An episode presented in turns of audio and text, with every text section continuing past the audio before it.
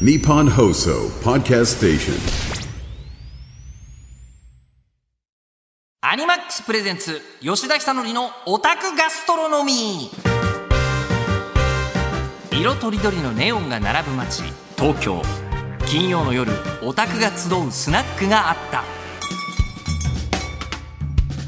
た。ようやく安定営業モードでございます。オタクガストロノミーへようこそ、えー日本放送アナウンサーは仮の姿、えこの店を切り盛りするオタクであり、えー小さなタイムトラベラー吉田久典です、えーそうなんですよ。どういうことか。もう今僕としては、えー多分11月の、ね、もう後半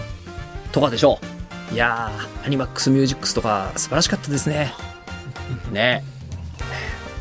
って言っているのは、えーていうんですか。僕あの次元の狭間をさまようタイムトラベラーなのでそういうつもりで言っているんですよ、えーっていう感じ。であのまあよくあるじゃない。タイムトラベルもののアニメは。で今でもタイムトラベルもののアニメというのはまあまあ結構現代性のあるものとして結構出てきますよね。ね。だってそうだよ。あのリゼロの時に、えー、T0 から始まる異世界生活の場合に、えーあとうとうファンタジーとあのこう何ですかタイムリープもの組み合わさるんだっていうふうに思ったわけですよ。えーで東京リベンジャーズの時に、えーあヤンキーものと、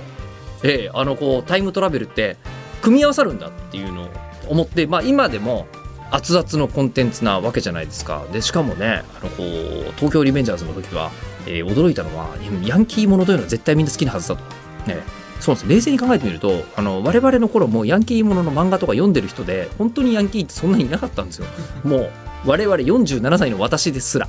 ね30年前まあいなくはなかったからでもいなくはなかったがそんなに東京都心にいっぱいいたかというとそうでもなかったっていう感じではあります感じではありますよ。えーそれがタイムスリップするとそりゃいるじゃんと。うんそうですそうですだから東京リベンジャーズはのび太の恐竜なんですよ。あれは考えてみると、えータイムスリップしたら恐竜いるじゃん。ね、のび太の場合は。えーそれと同じで、えー東京リベンジャーズの場合も、今はいないけど、えーこの変な生き物は、ひょっとしたら、まだいるのです。日本のどこかにみたいな。トトロと同じ扱いで、ヤンキーが出てきてるわけですよ。あーすごいなと。すごい発明だなと思って。まあでもやっぱりタイムトラベルというのは人の心をかきたてる、何らかのジャンルですよねと思うわけですよ。ね、時をかける少女が何度映像化されてるか。アニメにもなってますしね。もちろん実写にもなってますというやつですけど、そういうのを見てて、あのーまあ、新しいシーズンにもなりましたね、この10月からね。で、新しいシーズンになって、今シーズンとかすごいんですよ。80とか90とかあるんですよ、アニメ。新作。ね。で、見てて、あれ？っていうことに今週気づいちゃったんですよ、この間。えー気づいちゃったので、今日はその話を、特に誰からもメールとか募集してないけど、します。はい。えー今日は、あのーですかね、スナックで、えー完全に、えっ、と、こう、あのーマスターの方がスイッチ入ってるめんどくさい日です。はい。オタクガストロノミーは40代、50代のオタクが飲めるスナックみたいな番組でございます。番組では懐かしの名作や最新コンテンツまで様々な視点からアニメについて語りまくり、オタクのお酒が進む夜をお届けしたいと思います。X で感想をポストする際は、ハッシュタグ、オタガスをつけてください。金曜の夜、オタガスでごゆっくりお過ごしください。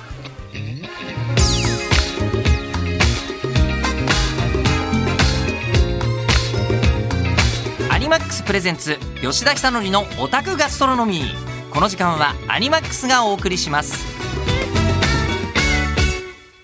はい、アニマックスプレゼンツ吉田久典のオタクガストロノミー、えー今日は、えーマスターが勝手なことに気づいちゃった回ですよ。はい今夜のテーマはこちら。宇宙の不在。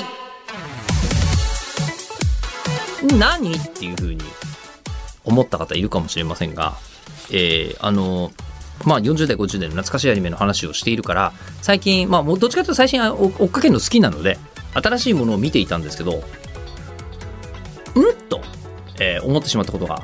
あります。何か、えーさっきも言いましたが、この10月の新番組だけでもう80とかあるわけですよ。80作品あって、丁寧にチェックしたんですけど、宇宙物が一個もない可能性があります。本当に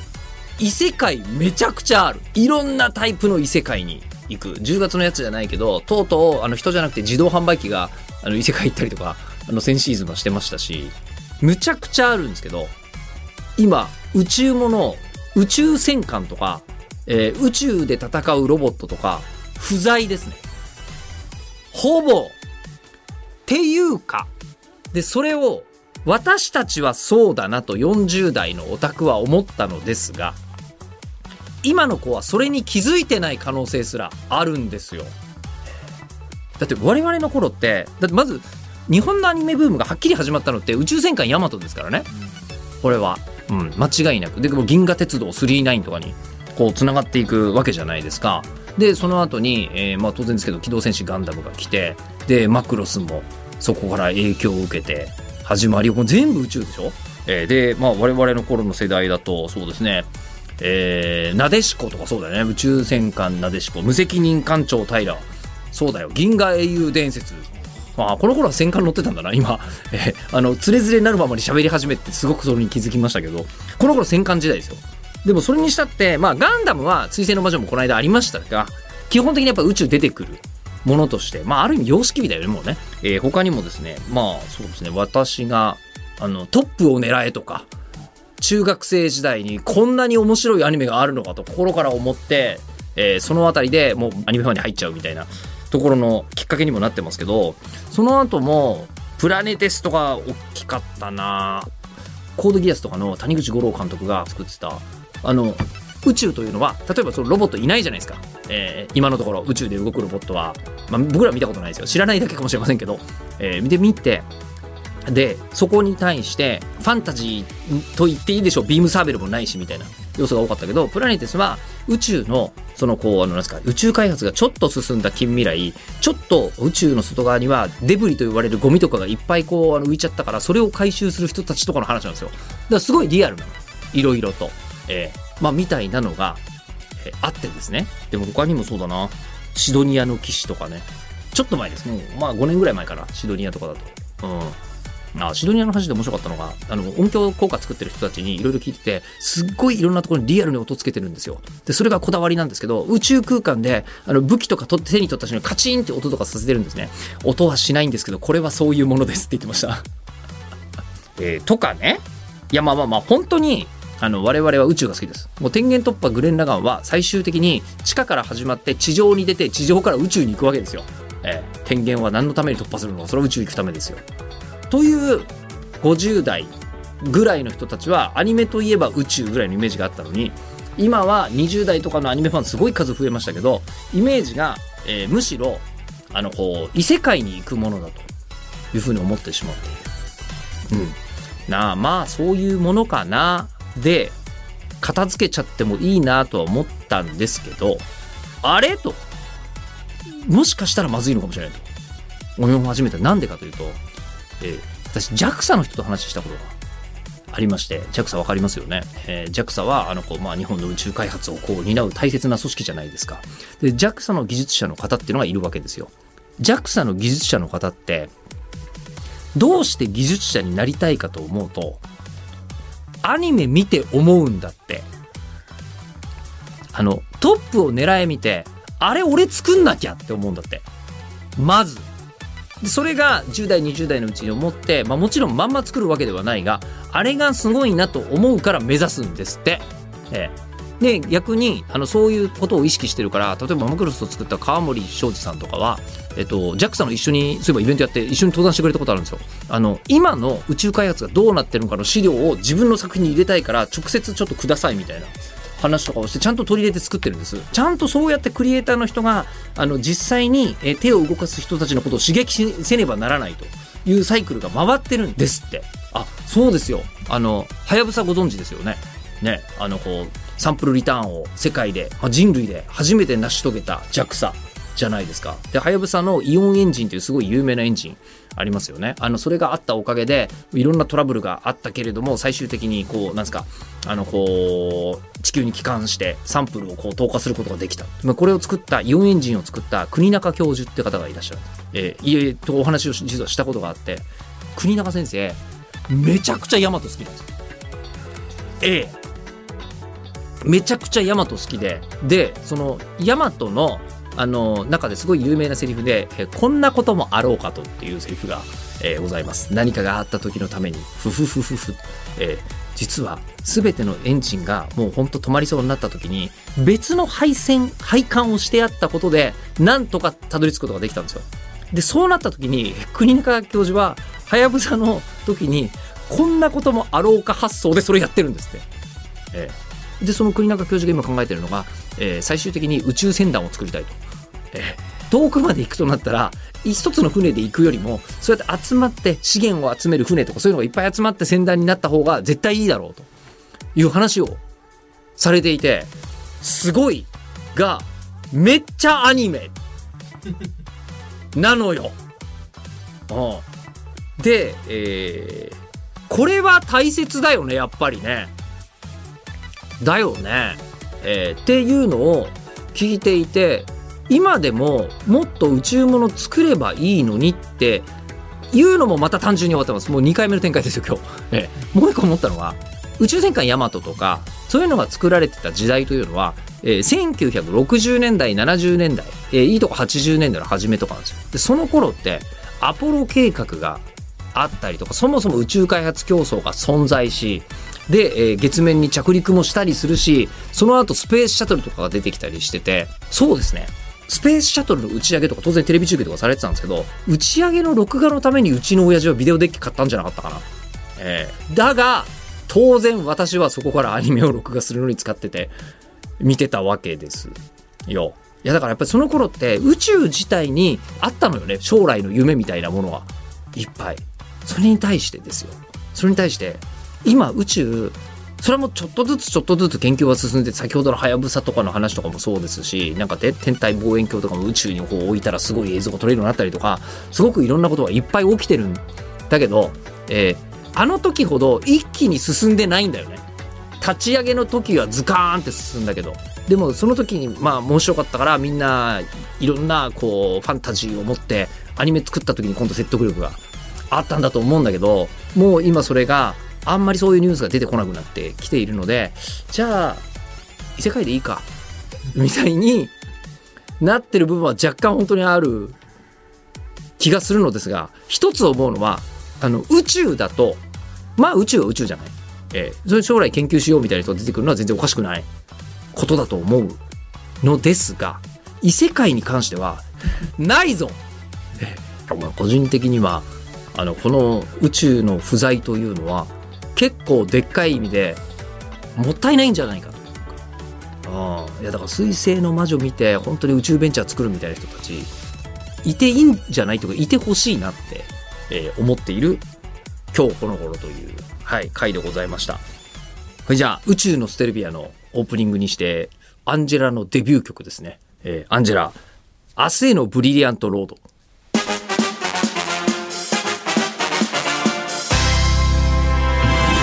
ックスプレゼンツ吉田久典のオタクガストロノミー。この時間はアニマックスがお送りしました。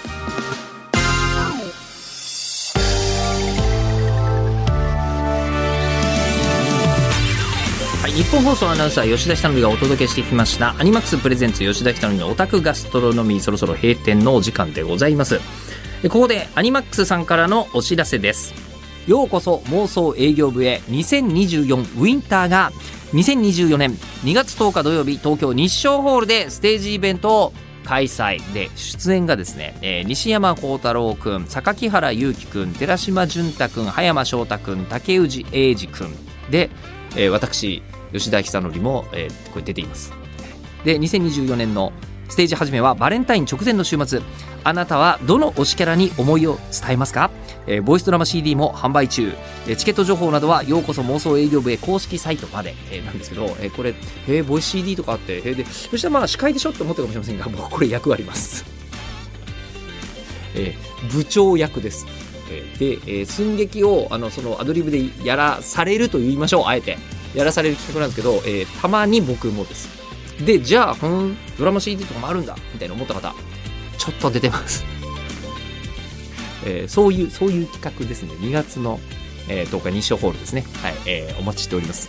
さあそして、えーアニマックスのオフィシャル EC サイトアニマックスストアでは10月から放送開始されたテレビアニメ MF ゴーストから本物さながらの質感を実現したオリジナルライセンスプレート。これも本当に本格的です。をはじめ T シャツジップアップパーカーなどアニマックスストアオリジナルアイテムを販売中。他にもですねテレビアニメ「ルローニケンシン」「明治剣閣ロマンタン」から神谷活心流神谷薫モデルの木刀など注目アイテムもそして今なら送料実質無料となるお得なキャンペーンを実施中です。詳しくはアニマックスストア公式サイトまで。はい本日もご来店いただきまして誠に、えーありがとうございます。今日も一方的な話っていう、えー回でございましたけども。ただね宇宙兄弟とかだとちゃんと宇宙飛行士になろうとも思ってなかった人にわずかながらもそう思う可能性とか出てくるじゃない？やっぱり、うん、フィクションが人に与える影響力って結構なもんだと思うんですけど。ねえ。ラジオ局も1回だけあのアンドロイドアナマイク2010か、えーとかあったんですけどあんまりラジオ局描かれないからあんまり来ないんですかねラジオ局に人、ねよく神田さんこんな市場規模が縮小する可能性の高いところにいらっしゃいましたね。宇宙物でも最後まで見てないもんね。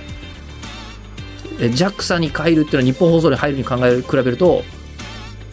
日本放送もまだ考える可能性があった、まあ、ララジオ聞いてるもんね。そうだよ。そこそうだ。考えてみたら別にラジオアニメにするまでもなかった。一応聞いてもらってるはずだった、ええ。いや重要ですよ、うん、いやー。というなんか勝手な企画会議とかやりたいね。ね。こういう作品作りたいですっていうのを企画会議だけで勝手にやって本当になるかどうかは別問題っていういやだってそういうパトレイバーとかそういう企画遊びから生まれてるんですよ。有名な、えーロボットロボットがもし本当にあってそれが警視庁に配属されていたらみたいなところから。始まってるわけですから。うん。なんかそういうのもありですね。えーということであなたからの今日は僕勝手なこと言いましたんで、えー反論とか、えーあの異世界大好きな話もちょっと人の話を聞いてみたいな。